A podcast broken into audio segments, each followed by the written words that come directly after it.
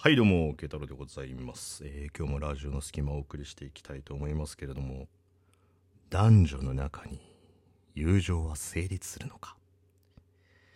まあいろいろなところでね話に話されてこすりにこすられてるね こすりにこすられている話題ですけれどもまあさ男女の中って友情って成立すると思う？って話し合う1対1の男女って大体どっちかが恋愛感情を持ってるってあるあるだよね。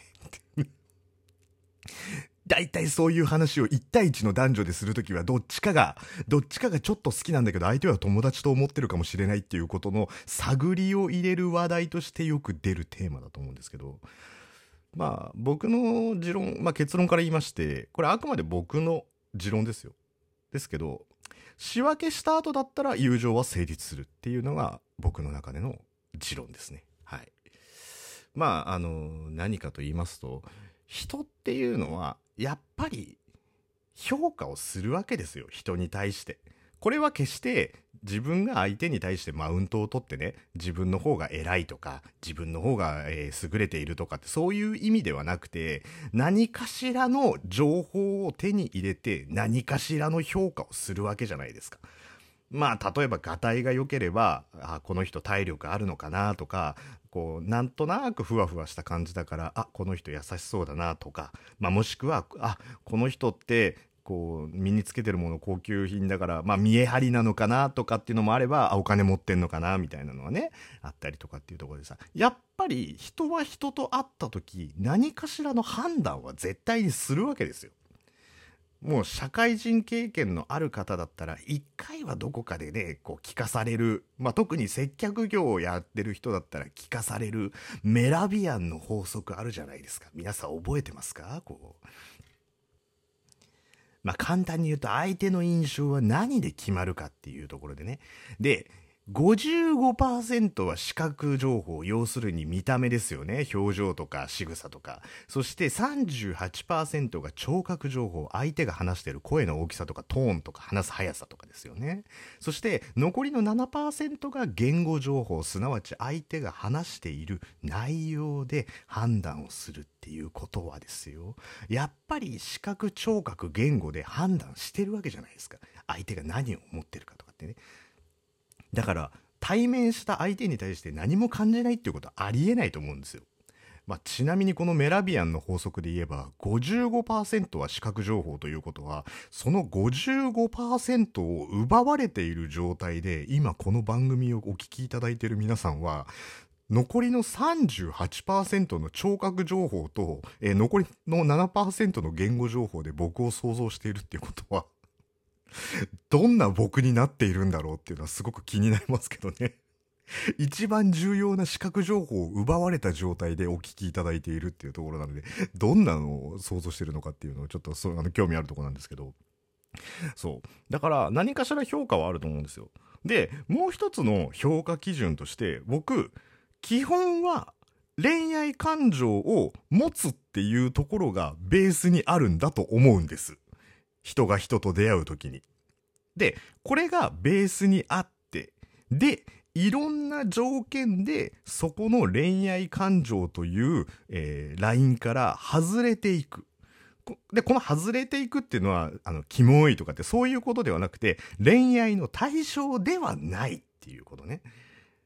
っていうのが僕の中での、まあ、結論かなと思うんですよ。よく、何々ってさ、あの、仲いいけど、もしかして二人付き合ってんの？って時に、ああ、ないないないないってよくある話だと思うんですけど、あのないっていうのは、すでに仕分けをした後、仕分けをした結果、恋愛対象にはありえない、なりえないと思っているから、ないなわけじゃないですか。例えば、自分がね、まあ、あの男性だとしたら、母親と歩いてるのを誰かに見られた時に、お前この前歩いてたのもしかして彼女ってありえないこと言われたら、いやいやいや、母親だよみたいな。いやいやいやいや、ないないないないなんて絶対言わないじゃん、そんなの。それが同僚とか友達とかクラスメイトとか歩いてた時に言われて、ないないないないっていうのは、まあ、あの、恥ずかしさの裏返しなのか、本当に恋愛対象じゃないかっていうところだと思うんですよ。だから、そう、基本のベースはね、恋愛対象っていうところにあると思うんですよ。これがさ、なんて言うんだろうな、いろんな条件で仕分けをされていくわけですよ。えー、例えばさ、えーこう農家、農家とか想像して農家とか、あの農作物とかあるじゃん。果物とか。で、果物とかさ、よくあの社会科見学のビデオとかでよく見るけどさ、あの、ベルトコンベヤーが震えながら進む、あの、あの、揺れる、揺れる伸びるのさ、伸びる？揺れる進むのさ、ベルトコンベヤーじゃん。あの、ドドドドドドドドドドドって揺れることによって、あの、桃とかがさ、こう、くるくるくるくるくるくるくるくるって回ってって、で、それを農家のおばちゃんが見て、傷がついてたりすると、それをカゴに入れるっていう、そのベルトコンベヤーから外してカゴに入れるっていうね。で、傷がついていない綺麗な桃はそのまま奥まで行って出荷される準備をするみたいな、あんなイメージをちょっと想像してもらうと、いろんな条件、まあそれは視覚的なものなのか性格的なものなのかっていうことはあると思うんですけどまずはその恋愛的な感情を抱くっていうところからスタートするわけですよ。それで話した結果だったりとか、まあいろんな条件ありますよね。顔が、えー、好みとか好みじゃないとか、声が好みとかじゃないとか、あと年齢とかね。そういうので、カゴに仕分けられると。で、一度仕分けられたら、基本的にはもう友達ってっていうところになるっていうね。農家の桃だって、こう桃が流れてきた瞬間に仕分けられるのもあれば、最後の最後まで残るけど、うん、いやー、これちょっと形いびつかなーっつってこう抜かれる時もあるじゃん。だからあれと一緒でさ、もう出会った瞬間にこの人は恋愛対象じゃないなって思っているのか、あれ、この人ちょっと気になるかもって思ってたけど、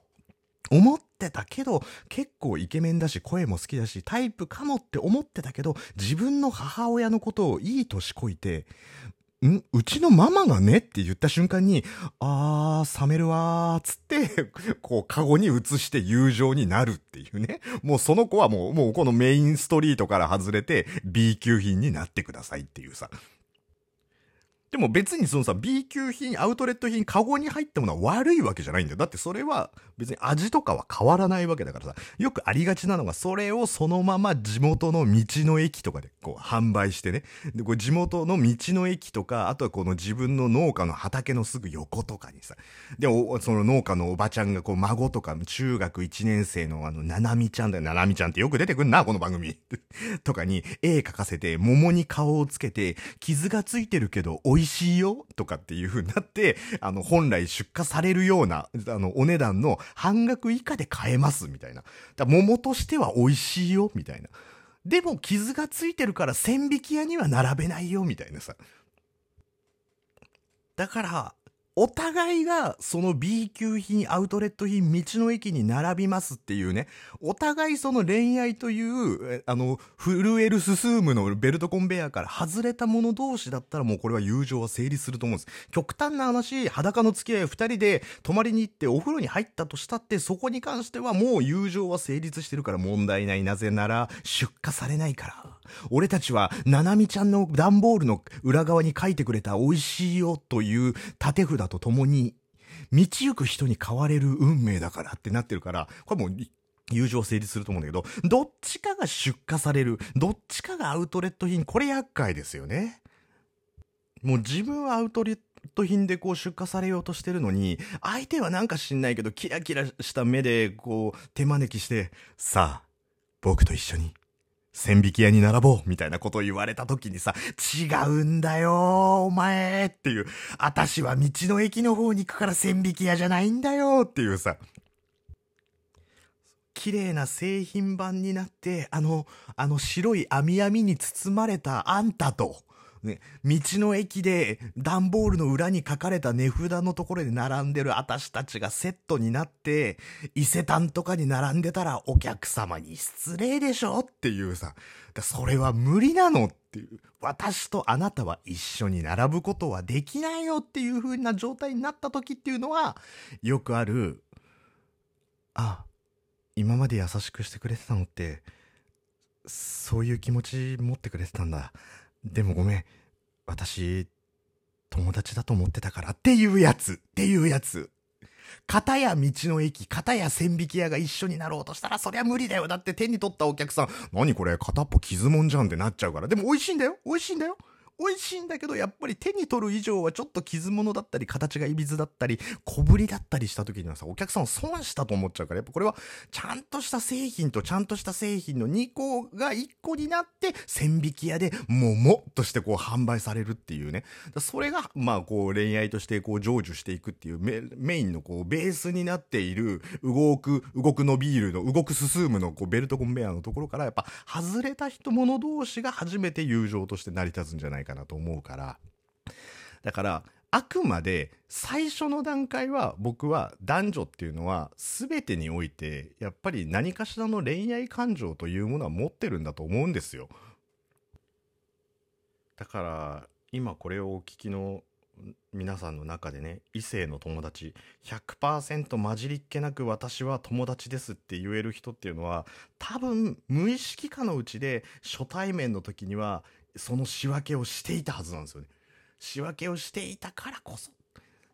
今は友達としてやっていけてるっていうところだと思うんで僕は基本はやっぱりまず最初に会った時っていうのはこう恋愛、それはね別に恋愛感情を持っているからどうのっていうわけではないですよ。ねその結婚している人、彼氏がいる人、彼女がいる人もいるけど、でもやっぱり最終的、最初見るときは、そのちょっと恋愛的アプローチからその人を見てみるけど、傷物だったり格好がいびつだったりして、道の駅に行く者同士だったら、やっぱりこう、ローカルなね、